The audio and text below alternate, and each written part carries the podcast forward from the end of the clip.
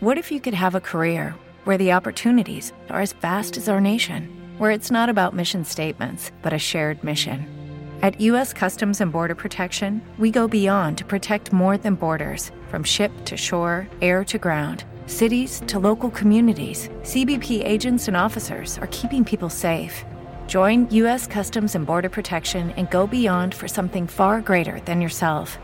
Learn more at cbp.gov/careers. Welcome to Weightlifting Scoop. What's up? Whoa, Travis Mash. I know you guys recognize that voice.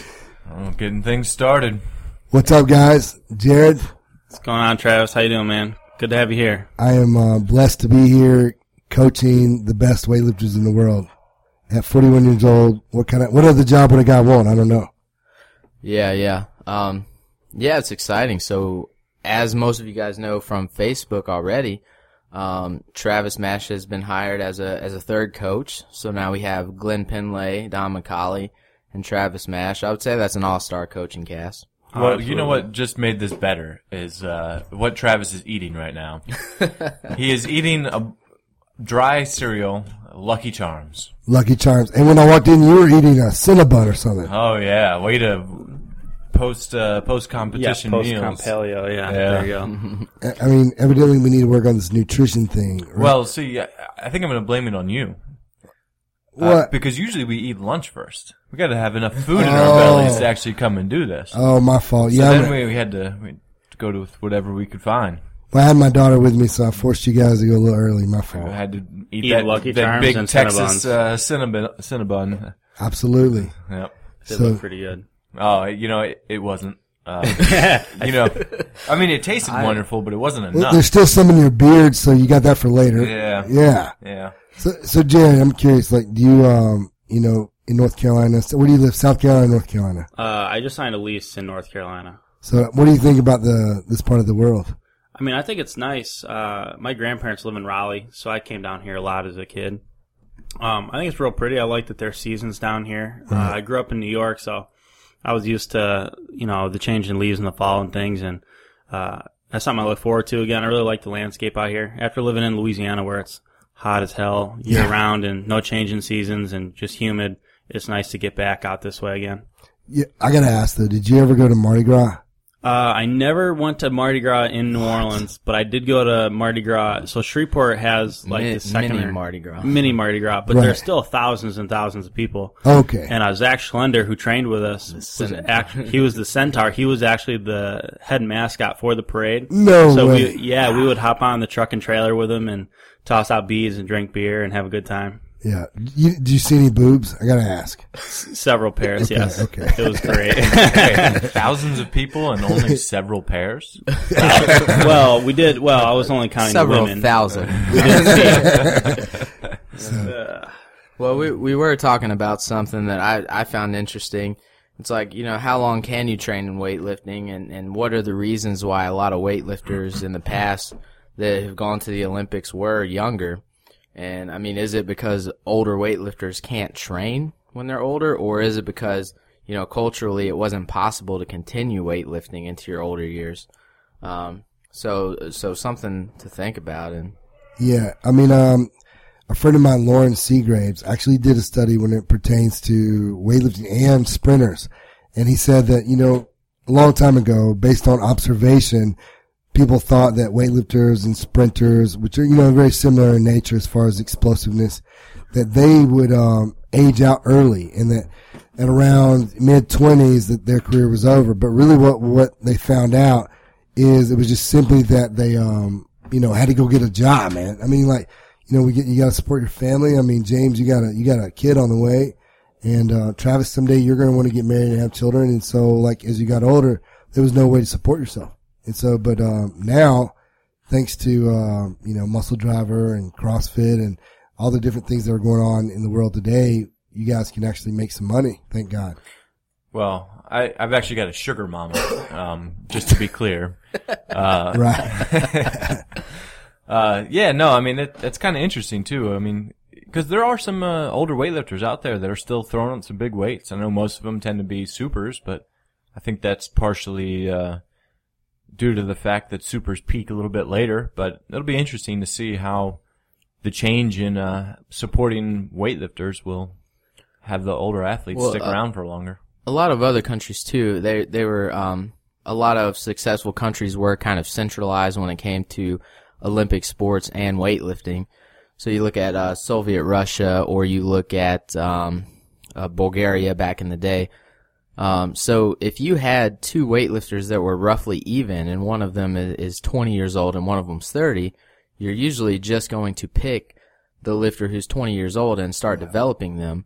Um, so it's not necessarily that the 30 year old wasn't as good or better than the 20 year old. It's just it was centralized and there wasn't qualifying procedures. There was a coach that said, I want to take this athlete.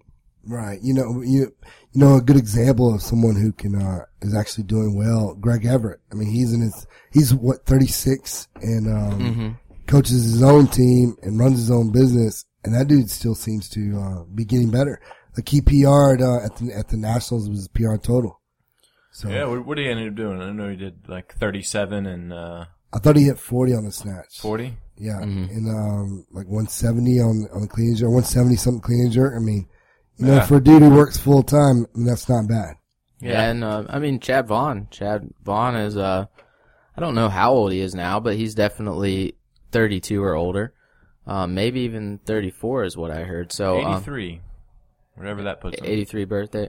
Okay, so Yeah, that 31 or 32. 31. Oh, yeah. okay, He's, he's okay. exactly 10 years younger than me. So, So I'm uh I'm speaking out of line here, but he is over 30 and he's continuing to do well. Um, you know, and I expect him to come to the next meet and, and put up, you know, close to what he's ever done. And and so I think you can definitely train later and and it's interesting because I always viewed weightlifting as something as a sacrifice. Um where I would train for weightlifting until 2016 and I would work my minimum wage job, Right. sacrifice it. It's it's what I love to do. You know, this is the only time I have to do it. And I was just going to do that. And then as soon as it was over, 2016 was over, I planned on moving on, getting a full-time job and basically forgetting about weightlifting. And and my plan had started, you know, 10 years ago, so that was before CrossFit was big. And now I'm like, Uh, I don't think even CrossFit was around 10 years ago. yeah, yeah. I mean, CrossFit. It was an It was idea in somebody's 2007. head. Yeah, right. It Was that when, that, that's when it, it came to, to be 2007? I, I think so. Somewhere around there, 2006 and 7. Uh, yeah. Yeah. So, um, but nowadays it's like, you know what? Like, why stop training? You Yeah. know, you, you can, you can make a living doing this, even if it's not as much money as you can make doing something else. You can make a living and you wake up every day happy, and I think that's the most important thing. Totally agree with you. I mean, you guys, as long as you're a little creative, there's lots of avenues now for you to, you know, to make money, you know, whether it be on the internet or whether it be doing, you know, once a month a seminar. I mean, so a lot more opportunities that, that we, that you guys have that we didn't when I was your age trying to do this thing. So, I mean, I would have loved to have had this.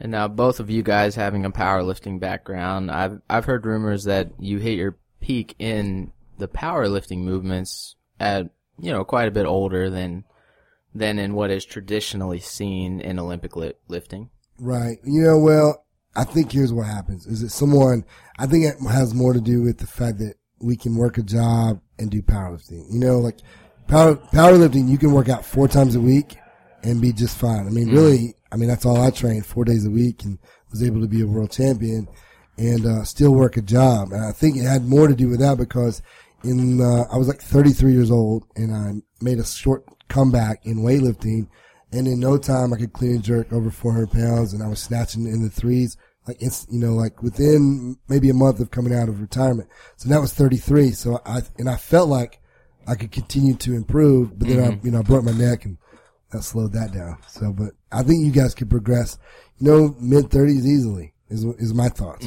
Well, uh, and I had to step out for a couple of minutes, but when you say mid thirties, there's a guy, uh, I believe his name is George. He's from uh, from Canada. Canada. And he's in his mid. He's like he's 38. 30, he's 38 and he's been to several world championships and he was ranked number one in Canada. And if they'd have gotten the spot, he would have been the one to go to the Olympics. And I mean, at 38 as a super heavyweight, he was clean and jerking. I mean, around 500 pounds, 227 kilos. Wow. Yeah, he he just uh, won the Commonwealth Games actually Really? um, last week, and he clean and jerked 229. Yeah, so over 500 pounds. 38 years old. I mean, see, guys, I think like you guys, you know, with um, the situations y'all, you know, have made for yourselves, I can see you got you three easily lifting into your mid to upper thirties, maybe forty. I mean, you know, like you, Jared, now that you're with with Outlaw, I mean, you guys have got several several avenues to make money and still be able to live full time. So, Yeah, and that and that is absolutely huge. I mean, I again I missed the last five minutes or so of this conversation, but you know, if you look at people like Shane Hamman, Oscar Chaplin, uh, some of the some of the greatest in the you know that we've ever seen who were around the early to mid 1990s, uh, even to like 96. Um, they did, well even 2000, right? So yeah, yeah, Shane's so- last was two thousand. yeah, so mid '90s, early to mid '90s to early first one. 2000s, and um, I mean those guys retired at you know well Oscar was injured, but there was at that point in time there was no money to be made in weightlifting. I mean you would get a, a modest stipend from USA Weightlifting, but you it. weren't making any other money. If you were an Olympic medalist like Cheryl was, you could make money doing speeches and things like that. But that's because she was an Olympic medalist. Any Olympic medalist would have that opportunity. And just happened to have the personality where she Yeah. wasn't afraid to get up in front of people and be exciting. you Right. know? Exactly. Yeah. So, yeah, there was nothing, you know, like around 1996, the stipends, you know, though were a little bit better, but still, you know, the amount of money they made was, they really had to be creative and like all of them had jobs. I know Wes Barnett. I mean, the way I got into weightlifting, he coached me. Like he was, he would coach part time. I'm thank God he did. I mean, I wouldn't have had a coach, but, um, he would coach part time while he was still lifting full time. And so they had to find creative ways to make money. You know, and Pete Kelly, that dude ran a vending uh, company. He had a little bitty vending machine. dude made bank though from them. You wouldn't believe how much money he made from like little bubblegum machines. Yeah. nice. Yeah, yeah, it was crazy.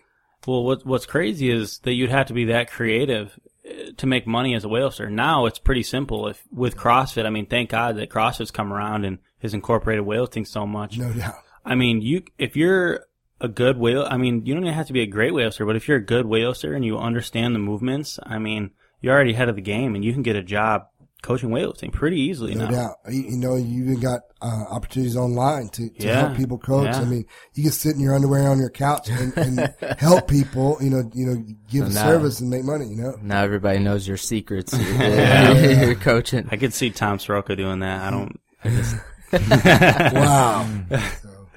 so, wearing his neon tights. But yeah, I mean, like like I said, you know, the, a lot of those countries that are traditionally dominant in weightlifting, they have a formula and they've stuck to it, and they kind of phase weightlifters out as they approach their high twenties.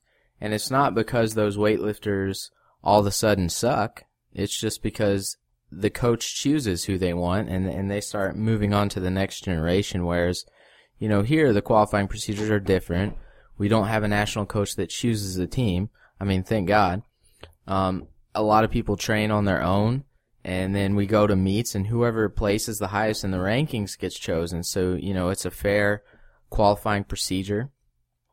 And so going into your upper uh, 20s, early 30s, you can still make the team. If you make the total, you're on the team. You you don't just not get chosen because you're old. well, you know, Shane, I just did the math. Like when his second Olympics in 2004, I mean, he was 32. So, and he was still killing it, hitting, hitting all time numbers. And so, you know, that, that, that's a great example. Of course, he started a little bit late. You know, he started like a year, bef- maybe a year or two before I did. And, um, you know, but that strength, I'm sure helped. Thousand Oh eight my pound God, yeah. squat helped it a lot, you know, so. I'm sure that did nothing for his weightlifting. Yeah, no, I mean, He must have done CrossFit first. doesn't Yeah. doesn't matter how much you can squat. No, No, if you if you can't pull that bar up and get it onto your chest, really throw the hips forward underneath it, Yeah. it doesn't matter. Is this a joke right now? like, I'm like, I'm new, so I'm like, Wait a second. Yeah. Really? Ja- James was being facetious, I guess. Yeah, right. Um, he's hard to read sometimes because because sometimes he is serious. yeah. I know, like his, his, his expressions don't change, you know? He can hide behind his beard, you know, and you're like, Yeah, yeah. Yeah. So, but um, you know, like I'm just curious, like you guys, like what are your plan? How long do you guys plan on compete on competing and training?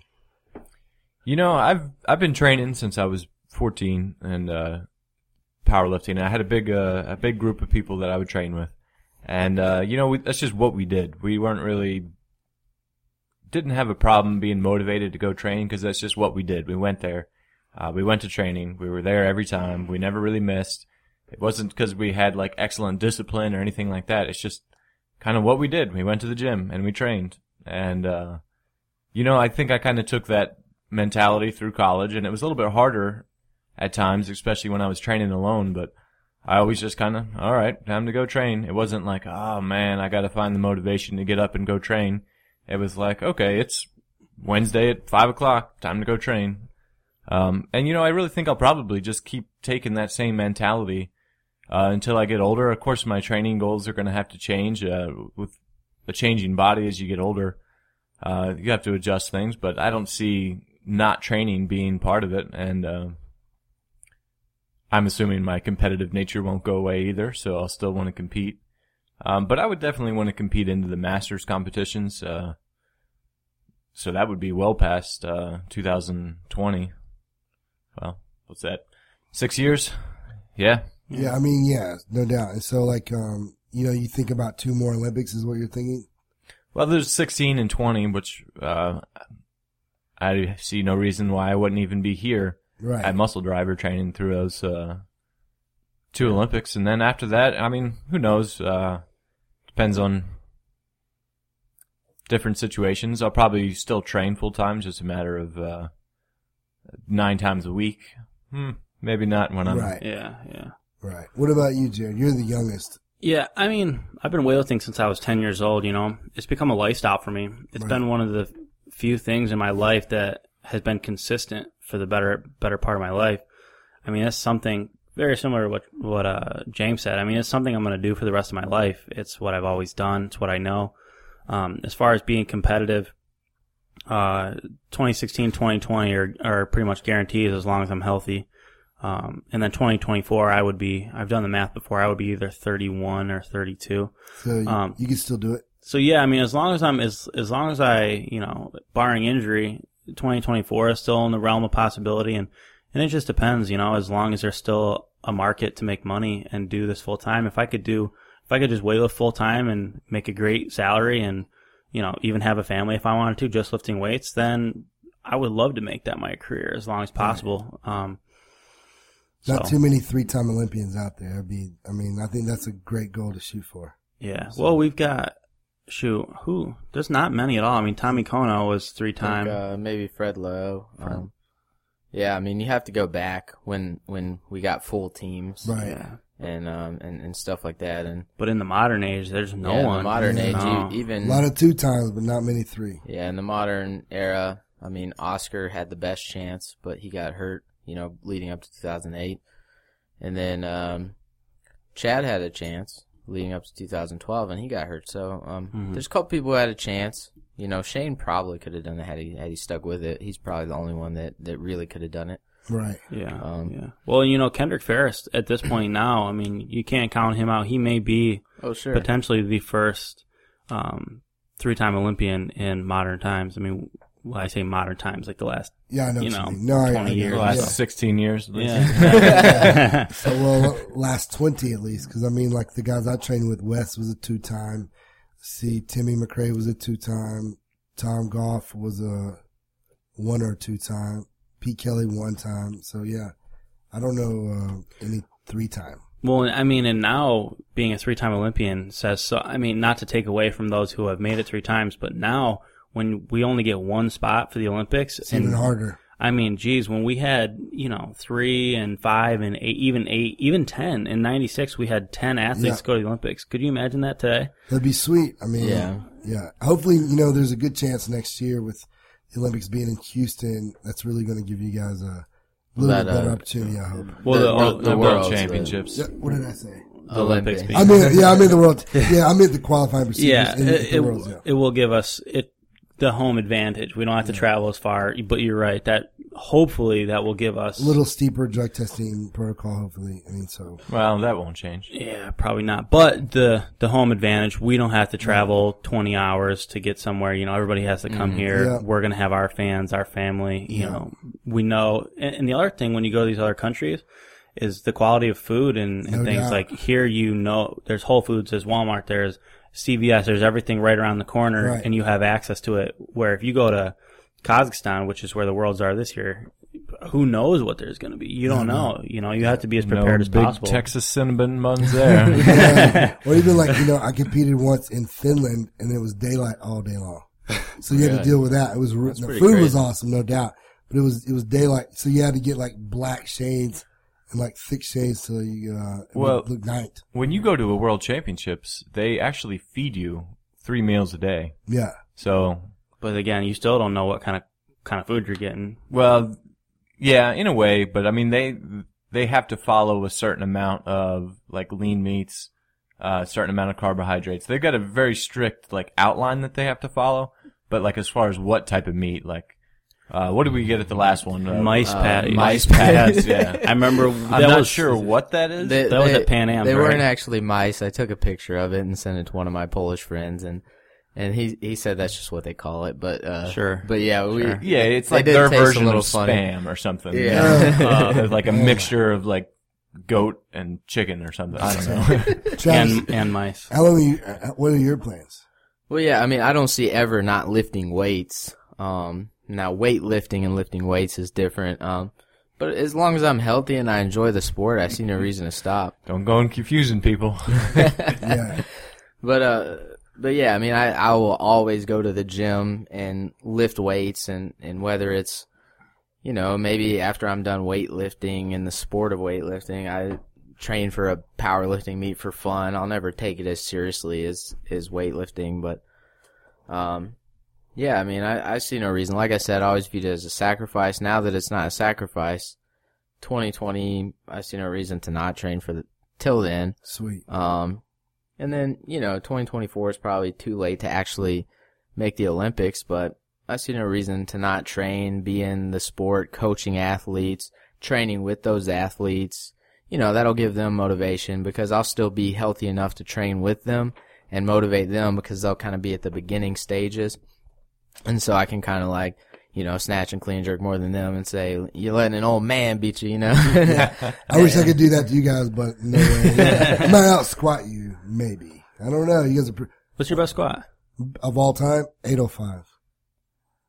What- That's what- still a hell of a lot more than any of us do. But that But was, not that was probably now. belt suit. No, that was wrong. Oh, damn. yeah, that was wrong. No, belt suit a whole lot more than that. Okay. Yeah, I've done over a thousand, you know, with belt suit, but Damn. Eight oh five raw.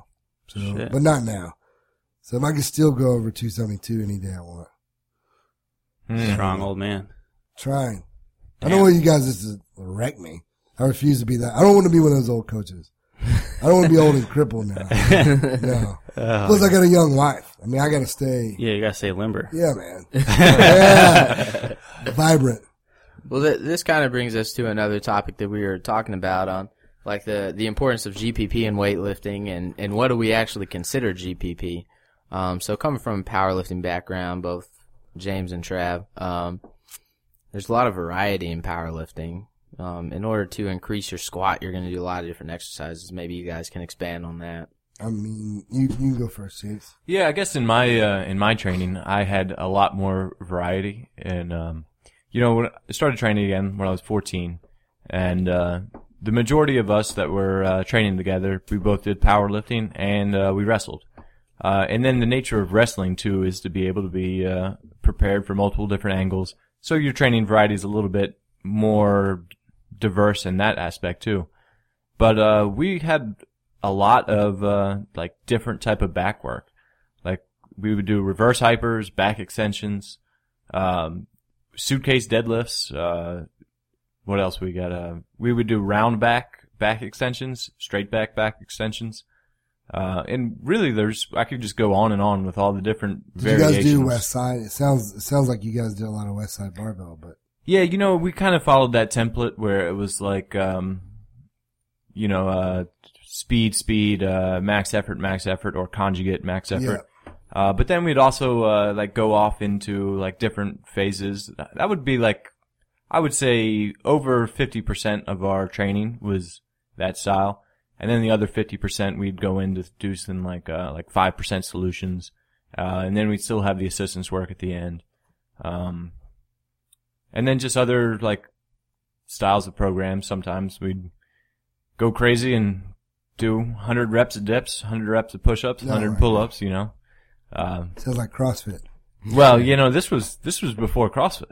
Oh, so you guys invented it? Yeah, yeah. Oh, okay. Uh, you need to go sue those dudes. Yeah. no, I mean, like, when, when I was younger, you're a wrestler, you don't really weigh anything. I mean, you could, you could bust out 100, 100 dips in, like, two sets. Right. So, I mean, it's, it wouldn't, it wouldn't be crazy. It wouldn't be CrossFit. I mean, we'd still take our 10 minutes rest in between, you know, Right. not, uh, not into conditioning then either. I never did a lot of the rounded back stuff. I, I never really bought into that. Just you know, for the risk of injury, I thought. You know. You know, we never did it like loaded in a standing position, but a rounded back, um, back extension when you hold the weight in the hands. right. Uh, we would do that a little bit. Although the focus was to teach the erectors to be like the stabilizers, of course. Right. Yeah. Um, but we would still get that variety and train it in both ways. And so you get just a better feeling for the backside of your body. Uh, you know what's something else that we had a ton of work in is hamstring curls. Hamstring curls, one leg deadlifts. I mean, all sorts of different hamstring curls. Uh, prone, kneeling, standing, dumbbells. I mean, uh, putting the bands around your ankles and doing hamstring curls. We just did a ton of hamstring work. As you should. You know, I think um, probably the best exercise that that um, gave me the the highest gain for the amount of time I did it. Um, Ed Coan told me to do RDLs elevated with uh, with a band hooked underneath. Now it was it was a strong band. It was a it was a thick green band doubled, and so I ended. I worked up to like working sets of 455 plus the bands for sets of six, and then uh six to eight week block. My deadlift went from 722 to that was my first 800 pound deadlift Jesus. in six to eight weeks. It was it was insane. And the only thing I added was that crazy exercise. Talk about wrecking your hamstrings. But um, and I barely Yeah. deadlifted heavy the whole time I did those. I did like um mostly just speed deadlifts. Went up to maybe in training 700 or 720, you know, just for an explosive you know rep. That's all I did, and then at the meet, 800 pounds. So will, you, will you explain that one one one more time? What you did?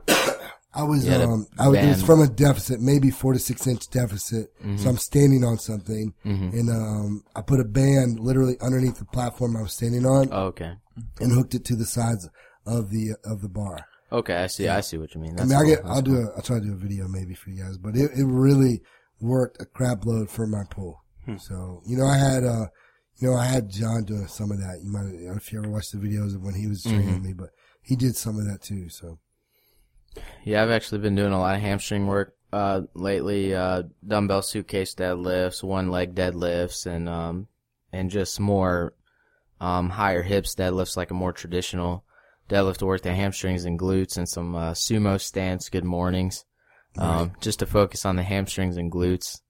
Um, super important to the pull, man. I mean, First few days, I honestly couldn't get out of bed. it was pretty Yeah. bad, but I, I'm already adapting a little bit. It's certainly getting a lot stronger in those areas. So those have always been my weakness. I feel like it definitely can't hurt. So No doubt. You know, fit. I love what you're talking about. You know, fixing some muscular imbalances. But I mean, when you get as good as you guys are, it's the little things that are going to separate you from everyone. Because when you Oh, think yeah. about when Oh, you think yeah. about you three, like the difference in like you know you guys and like a few spots on either direction, up or down, it's minimal. You're talking about Mm-hmm. You know three to you know one to three percent difference. And so now it becomes the little things you do That is that what make that one you. three percent exactly. Yeah. So so we've we've given examples of a ton of different exercises that you guys might consider GPP for weightlifting. Um, but what is, what is this importance in weightlifting? Of course, it has a spot, but I mean, how much emphasis do you put on this stuff, or do you guys think? Um, because at the end of the day, we're only judged on our total. So Snatch, clean and jerk. Yeah. Yeah. I mean, that needs to be the majority. The snatch and clean and jerk needs to be the majority. Then, um, I would say squats coming, you know, close second. And then the rest of this. So maybe what 20, 20, uh, 25% of your training or less should be like GPP, but it's, Yeah. I would the I say, say huge. that sounds like a good number actually. I would say one month out of the year. And I think that would be more than enough if you focused a lot during that one month. I would think, I mean, um, And I prefer, well, this is just me, um, coming from like, like changing my program completely. Right. Where I did often where I would do maybe like, I don't know, maybe three to four months out of the year, it would be kind of a higher volume, like structural balance, uh, more of like the general prep stuff, you know, one leg work all the time. Um, now then going into weightlifting, I've cut out a majority of that and really just focused on bettering my technique, uh, getting better positions for weightlifting, getting better at weightlifting, just in general. Um, I think once, uh, once a year, a month phase would be just enough to, uh, kind of keep you, keep you healthy. Well, I think I think that it depends a lot on your background. Right. I mean, you came from years and years of powerlifting, basically GPP programming for weightlifting. You know, you just got really strong. Oh, Um, power, for powerlifting. Oh, we're still talking about for powerlifting. Or no, no, no. You If you were talking about me, I, we did years of general prep for powerlifting. Right, but but even still, it's all the same, right? I mean, it's still that general conditioning to get muscle. strong for weight. Yeah. Yeah, I mean, like, so I think it depends on your background. I mean, one month out of the year, um, I mean, like, so coming from Kyle Pierce's program, a lot of that stuff is just through the whole program is just general preparation type stuff. Lots of high volume, lots of push press, lots of press, lots of core, lots of like general preparation stuff for the list. And that's the majority of the program. So, I mean, that entire program is a lot of preparation like constantly. It's, I mean, not even, Yeah. we would only, we would do two clean workouts a week and two snatch workouts a week. And we were always squatting, always pulling, always, um, Pressing. doing pressing, ex- back extensions, all that stuff. So, I mean, if you take a program like that, Well, it's a, almost, it's half. I mean, that's like half. think- yeah. Well, let me let me say that too. Like th- those are all, all the stuff that they do. They do to strengthen too. Where I guess when I'm thinking GPP, I'm thinking more like injury prevention.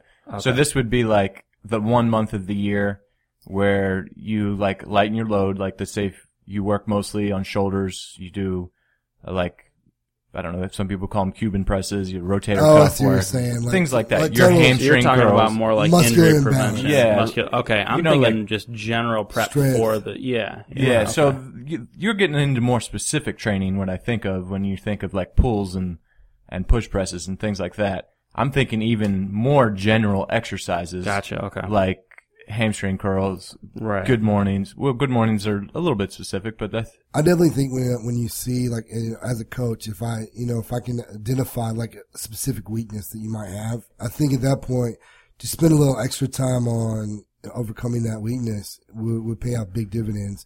I think that's the one thing that I still take from Westside Barbell is identifying a weakness and you know attacking it. Mhm. And so, and we're all going to, even John had plenty, you know, and I'm sure you got all of us. There's going to be something that Yeah. you need to like bring up. It's like sculpting. and if you're just if you don't know your weakness, you're just ignoring it. Truthfully, I mean, Right. you can even look at those percentages. I know exactly what my weakness is.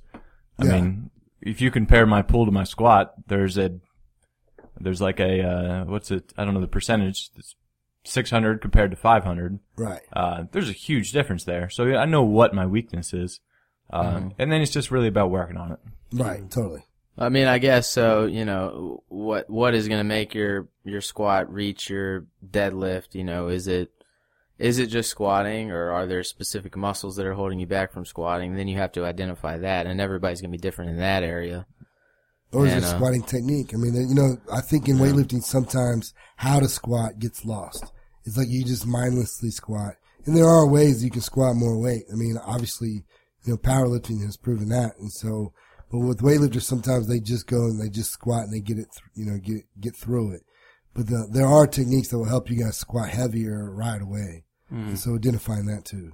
hmm But um, yeah, so even uh, even online, there's been a lot of threads about GPP and stuff, and people disagree about what GPP is. So I thought it was interesting, you know, when when Jared's in his mind GPP was this, and then in in uh, James's mind GPP is this. Some people view GPP as um, getting on the treadmill and, and, and taking a walk, you know, or or, or you know, I just, doing I some mean, cardio. what is the definition? I just think So- general physical preparedness. I'm thinking, Yeah, yeah. what- I'm, a, I'm thinking one's ability to perform more work than the day before. I mean, I mean, yeah, that was why I was thinking like again Kyle's program, and I think of that as a lot of the basis of that being a strength and conditioning program. it So does I- look at, yeah. Yeah, so I think of GPP when I think of that program itself, just because it's so much volume and so much work on accessories, um, and strengthening all the muscles required for the snatch and clean jerk. That's why I think of the emphasis of that program being GPP. Whereas uh, James is uh, idea of GPP is basically injury prevention, which, you know, I mean, any, I mean, whatever you define it as, you know. I mean, when you, the the whole thing is general physical preparedness. There's not really a good definition. Well, and then one thing I think we could all agree on is that it's a little bit higher reps. You know, Yeah, you're not you're not conditioning, doing yeah. a one rep max on your Absolutely. Yeah. rotator cuff. six Yeah. to tens for weightlifting on you know Yep. yeah. So Um, what do you what do you think about you know like the program changes here? I mean, it's a more of a focus on weightlifting versus like um, you know general strength. Um, well, Travis and I actually had a long conversation yesterday about these kind of things. I mean, we talked for a couple hours. Um, and I mean, and we could go on about this all day, but basically my, my general thought is, so this is, this program that we're following with Don, and granted, I still have a, my view of this program is slightly skewed because I came in right before nationals and Right. was on the peaking, uh, and then taper. So I've only seen two weeks of, well, just shy of two weeks of the reg- regular program. Um, but what I've seen from this at this point is there's a lot more lifts.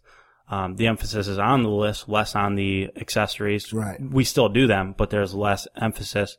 Um, and what I, what my opinion was, and what I told Travis was, if you think of something in a macro cycle, so you take like two meso cycles being like 12 weeks long, Right. and you put them together and you come up with a macro cycle that's six months long, Right. and then you run through it twice and then you have like a year long macro cycle. My thought was like, if you were to take Kyle's program, which is a lot of, in my mind, GPP accessories, you're getting strong, you're getting conditioned. Um, and if you look at any periodized program, the beginning of this, of like a macro cycle is general preparation, higher volume, lower intensity, uh, less specific, um, just getting in shape. And then the second half of that macro cycle is higher intensity, lower volume. Your technique is improving, um, and you're getting more specific for the competition. Right. So in my mind, Kyle's program is a great general preparation cycle. And then if you throw something in like Don's program, you're going to get better at the list because you're doing them more frequently. You're going to get higher intensities more regularly. Um, so I think that Don's program is a great program for developing that technique if you already have a really solid foundation Which you do coming from that. from Yeah. four years of that program. You know, I think it's going to be interesting to see what happens with you because you know you are so strong and so developed. You know, from that from that pro, type of strength conditioning program to coming here, it might be the perfect combination. And that's exactly what I was thinking. The only the only thing that that kind of stinks is, and I'm slightly hindered is, is coming off this back injury. Right. It's not like I came, you know, right here after at my peak, you know. So now I'm kind of climbing back up, so to speak. Well, I think your body. I don't, I really don't believe that'll be a problem because I think your body, you know, knows where it's, it's got this. You know, when you do something, say like um, when you squat 600 pounds, that's you know ingrained in, in your muscle memory. forever. Right. Right. So like you'll get that back from the, the squatting that you're going to do here. Yeah, one, once Yeah. you've done something, it's easy to get back to like 95% of it. Yeah. No Some, doubt. sometimes that last 5% getting back up to it is pretty tough, but for the most part, like, you can get up to like 90% of your all-time lifts in no very, time. very quickly. Yeah. Yeah, and I totally agree. It's not like those four years of work are gone because there Yeah. were seven months where I hardly did much. Well, You know, it's forever. still exactly, Clear, exactly. Clearly not. You snatched 171 the other day, so. Yeah, well, and Clearly not. Yeah. Yeah, I mean, and the one, and this was something else, you know, that I've been thinking is, is it didn't take me too long to get, I mean, I did a snatch PR and it wasn't too difficult to get back up to doing a one rep max in the snatch. Um, but what I'm really finding I'm having a difficult time with is getting back to handling, my back handling the volume. Right. So, I mean, getting up to high intensity, very low volume wasn't too difficult, but now that we're handling a lot of volume at relatively, you know, moderate intensities, that's where I'm really, the, where we're actually working and we're actually improving, you know. Right, good. the peaking phase, you're not, you're not really improving, you're just getting crisp and sharp. Now this part of the training where you're actually building, that's where I'm having a difficult time really getting back into it. Right. Well, for me, I had um, so in high school, it was uh, it was very GPP oriented in, in a lot of different ways. I wrestled, I did this sport, that sport, and and our uh, our weightlifting class was very diverse. I mean, we would do all kinds of dumbbell work, squatting for 15 reps with heavy weight, um, just a lot of different things. So.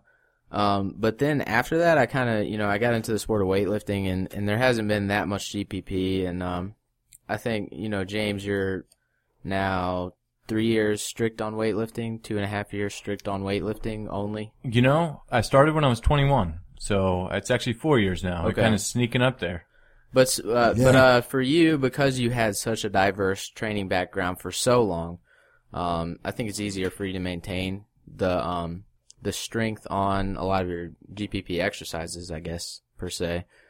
Whereas I kind of took a hiatus from doing that stuff after high school, so for maybe seven years, I didn't do a whole lot of of different stuff besides just weightlifting movements.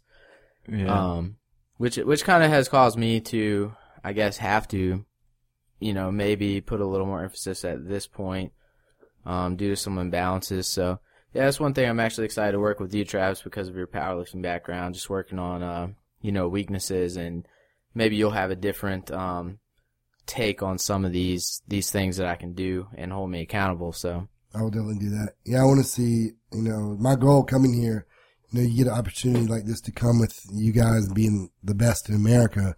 You know, I, I definitely want to be, add something to the group and my goal for each of you is to be the absolute best. I mean, so I think the thing that's so awesome about what you bring to the table, Travis, I mean, I mean several several qualities, but one of them being is your strength and conditioning and Right. and overall strength background. Right. I mean, Don, like we just talked about, his program is very weightlifting exclusive. Right. But you bring in someone else who has that strength and conditioning background. I mean, there's so many things that you can bring to the table as far as, you know, work above and beyond the Right. program. You know, these the GPP we're talking about the uh, injury prevention. There's so many things that you bring to the table that we will utilize. It's gonna. Yeah, I mean, you're gonna have the best of both worlds. And that's what he said. I think now we're gonna now that there's so there's three of us that we want to do a lot more individual type things. So I look forward to that. You know, like taking a person, breaking them down. You know, finding that one little weakness that could be the difference in them being, you know, second and first. So Yeah, that's yeah. my goal. I think that's great. I'm I'm super excited to have you here, Travis. That's for sure, man. Cool. I'm glad to be a part of the team, man. I'm I'm ready for next week. Next week is when I start, you know, being here full time. But um, you know, I'm, I'm very excited. We're looking to so three buy a house down here and um, be here forever. That's my three goal. three times a week at first until you kind of kind of get down here on Yeah. the, on the two a day sessions. Yeah, I want to be here. Yeah, my goal is, you know, my wife and I are looking to to buy a house down this way, and uh, my goal is to be here for forever. I mean, this is my dream job, so um, I'm going to work hard to make y'all Yeah, super yeah. good, so I keep my dream job. You know, so you son of a gun. So yeah, I look forward to it. Yeah, yeah.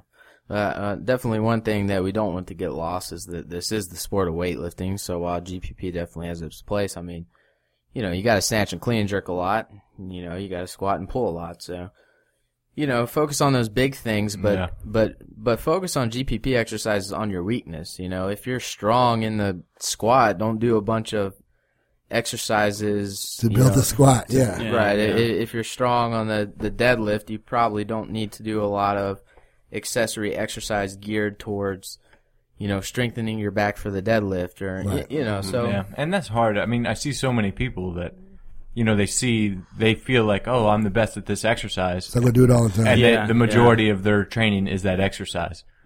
Um, Any Yeah, it's names? fun. Any names ring a bell? yeah. I'm staying out of that one. Yeah. oh, yeah, I think you probably were thinking somebody else. Uh, I know who I was thinking, Oh, who? but I'm not even saying that. I, I'm, I'm almost positive I know who he's talking about. Yeah. We'll leave that up for every, for the yeah, for the it, you listeners. it might be you that is listening right now. yeah, we're actually. You never telling know. Yeah. And, and Uh, well, and you know, I mean, that's the natural tendency of people. We like to do what we're good at. I mean, everyone, I'm sure everyone's guilty of that, of that at one point or another. And that's what's so difficult. And that's why having a coach is great because, Maybe even three coaches. They hold you accountable. yeah, I mean, if you suck at something and you don't want to do it or you're embarrassed to do it, you have a coach riding your ass that's saying, Hey, The- listen, you're going to do think this. the biggest, one of the biggest ones, you know, people who suck at jerks, they just want to clean. Yeah. And they'll make up Yeah. every excuse in the world about, Oh, you know, my then wrist my, hurts. my shoulder. Or, you know, the other thing is, uh, I mean, we see this, I mean, Rudy always hounds on it at the outlaw camps. A lot of people don't like to do a full clean. They like to power clean Yeah. because they can't get it. So they'll power clean. Yeah. If you never do the full clean, you're not going to improve. You're never going to get good. Well, Yeah, Exactly. you should tell yourself you're not allowed to do power clean. As a- yeah, there you go. And this is a great reason why, you know, I always teach full cleans first. I don't teach, you know, I know a lot of people, I'm not saying it can't work. So for all you coaches that are yelling at me, I'm not saying that, but personally, I choose to teach the full clean first. I don't teach the power clean because power clean is easy to get. People feel confident with it. And then you're saying, all right, now I want to teach you full cleans. It becomes so hard. Same thing with Yeah. power snatch. I just teach full right out of the gate. Now, uh, now since you've come on board, I I was talking with uh, a couple people uh, a couple months ago, and I thought it was interesting that that uh, you came on board after this conversation. But now, when I coach a weightlifting team, I kind of view weightlifting as eventually becoming, I guess, uh, different. I mean, I think you're eventually going to have your Olympic weightlifting coach, your strength coach, your mobility coach, and your nutritionist That would be a perfect world. and um and so I kind of see that happening here, you know, um in in a way, and and that's exciting. So I think uh you know we're starting. We have our our Olympic weightlifting coaches, and um and and all of you guys are really good at Olympic weightlifting because that's what we do. Right. Um, and then you know you have a strength background. Glenn was a, a power lifter, and he has a strength background, and and um, you know everybody kind of has a different take on things. So Yeah, I mean, if you look at a football team, I mean, that's kind of how they are. I mean, of course, Right. I never played football. I'm not into that. I'll just go wrestling. That's, that's much better. Uh, I'm Thing. curious too where I'll fit in. You know, like um, right now, I just want to learn. You know, from Don and Glenn, of course. But I'm curious. You know, I don't want to like. I don't know what they'll have me do exactly. But uh, obviously, you know, strength and strength conditioning. You know, I've got that. And so, I I, and I, obviously, I coach weightlifting too. But I'm curious to see how it all will work. But it should be like that. It should be where you have somebody who's really good and specialize in each areas. That's how you get a great team, like a football team. yeah. And it's, it'll be interesting to see that dynamic and Yeah. how it plays out, just like Me you're too. saying. I'm excited. I'm just going to do whatever they tell me to do. So right, so with, I'm not with, trying to like rock the boat, you know? with, with wrestling as a sport, what were you saying, James? You Oh, well, just, you know, I mean, uh, wrestling, just like the differences, you get your technique coach and then you got the strength coach. Um, Take down Yeah, con- yeah. conditioning coach who makes you run sprints all day. kills you. yeah. Well, and then of course, uh, wouldn't leave this out. Maybe we'll get a sports psychologist on in here That would, sometime. yeah, I think that would be huge. You know, Yeah. Yeah. you you uh, if you got the Kenny Powers type attitude where it's just like, uh, I've been watching Eastbound and Down, so I'm all about it. uh, kind of shut off to uh, sports psychologists, and sometimes they can help out more than you think. And Shoot, this sport is nothing but mental, man. We all know that. I mean, like yeah. One day you can snatch 171, the next day you can't. You can. It's just, it's like that one day your mind was like awake and alert. And how do you do that all the time? Yeah. Yeah. Well, you know, I actually saw, I went and saw a sports psychologist for a couple sessions back uh, home in uh, New York before I came down. Just to give her a plug, her name was Christy Waters in uh, Elmira, New York. But um, both my girlfriend, and my girlfriend's a, a wrestler at the Olympic Training Center, national champion, world team member as well. And we went together, and we thought it was great. I mean, I mean, I like she asked what you know our, what we thought our mental weaknesses were, or just our weaknesses, and uh, you know, it wasn't like she held a you know watch in front of my face and I fell asleep, but you know, I was real relaxed, and then I actually like fell asleep, and but I was still conscious to what she was saying, um, and some of the things I told her about, you know, I found improvement after just a couple of sessions. Um, and my girlfriend Sounds sick. thought she had like real significant improvement. She went to her next match and a, uh, a bronze medalist at the Olympics who she had never beaten. She beat her after like a few weeks after that session. I mean, We need to get her down here, dude. Yeah. That's I mean, awesome. I, I, after that, I'm a firm believer of, of sports psychology. That's for sure. Yeah. Yeah. I mean, that's a great point. yeah, So you know, I think I took a sports psychology class in college, and uh, you know, they were they talked about all the different techniques that uh, sports psychologists will use. They didn't, weren't actually teaching us to be sports psychologists, um, but it was kind of neat. And I think one of the the biggest things that I got helped with was um, he kind of treated us like patients to like kind of give us like the uh, the experience of what you would have with a sports psychologist. And uh, one of his things was goal setting, and I got a lot out of the goal setting thing. And that's right when I was starting weightlifting, and I was like, oh yeah, I'd like to uh, do this. So when I was in that class is actually when I started setting goals for weightlifting. When I'd been doing weightlifting for just a couple months or something, once I found out that I really enjoyed it, uh, you know, and I said, find a coach, go to nationals, uh, and then eventually get on a national team. Um, you are. you know, and then it was kind of neat because then it gets you in the uh, in the steps. The uh, teach you how to break your goals down, how to do things to make it achievable. Uh, so it's really a lot more valuable than you think. There's the short term things that they can help you with there too, but then there's also the long term things, and I'm sure that depends on each individual uh, sports psychologist. But either way, they're definitely a, val- a very valuable uh, asset to a team. No doubt. Like I said, I think it's becoming a master of the mundane. It's whoever does that is who ends up making it. You know, that's the guy who goes to the Olympics.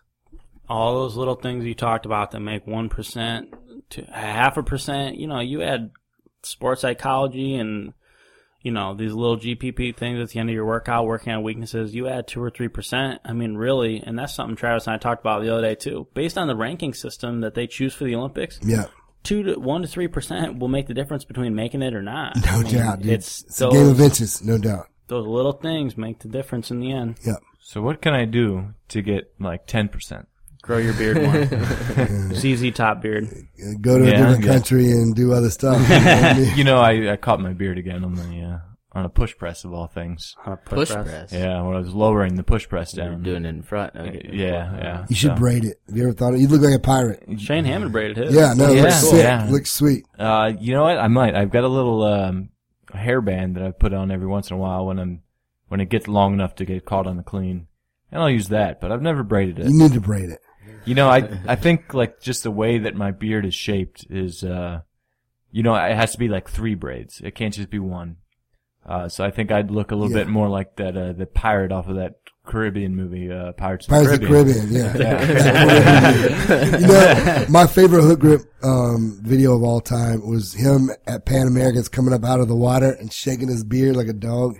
It was so it was like, slow motion. Yeah. Yeah. You know, somebody requested that we do a beard episode. Um, so now that we had Travis on here too, Yeah.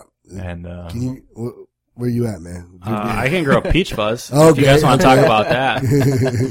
yeah. Grow, I mean, it's it's part of it. You I'll, got have to to talk just, I'll about have to just grow my hair back out and we'll talk about my hair. Go long hair. Oh yeah. Then I watched a video of you, like, um, like maybe 2011 or 12 at the Nationals passing out. Is that was that you that did That that? was me. Yeah, that was me. Yeah. Yeah. That cost me the win, man. That pass out did. I I blacked out on the first one. I saw it. Yeah. That or the next two lists would have won the event. Well, tentatively, uh, uh, looking back, you never know. But that that yeah, any of those lifts added with my snatch were enough to win. Yeah, Ah, yeah. So that sucked. that sucked. Yeah. Mhm. Well, um, I guess we have just about done an hour here. That was a good one. Um, Yeah. So your your daughter's in town, Travis, and uh, and we're gonna let you get out of here so you can spend right. some time with her. Um, but yeah, it's good to have you here. So I think that was actually a really good episode. I think there was good dynamic here. Um, so we're excited to have you on more episodes, have you in the gym, Look forward to it. and um, and yeah, we'll hopefully see you guys next week. No doubt. See you then.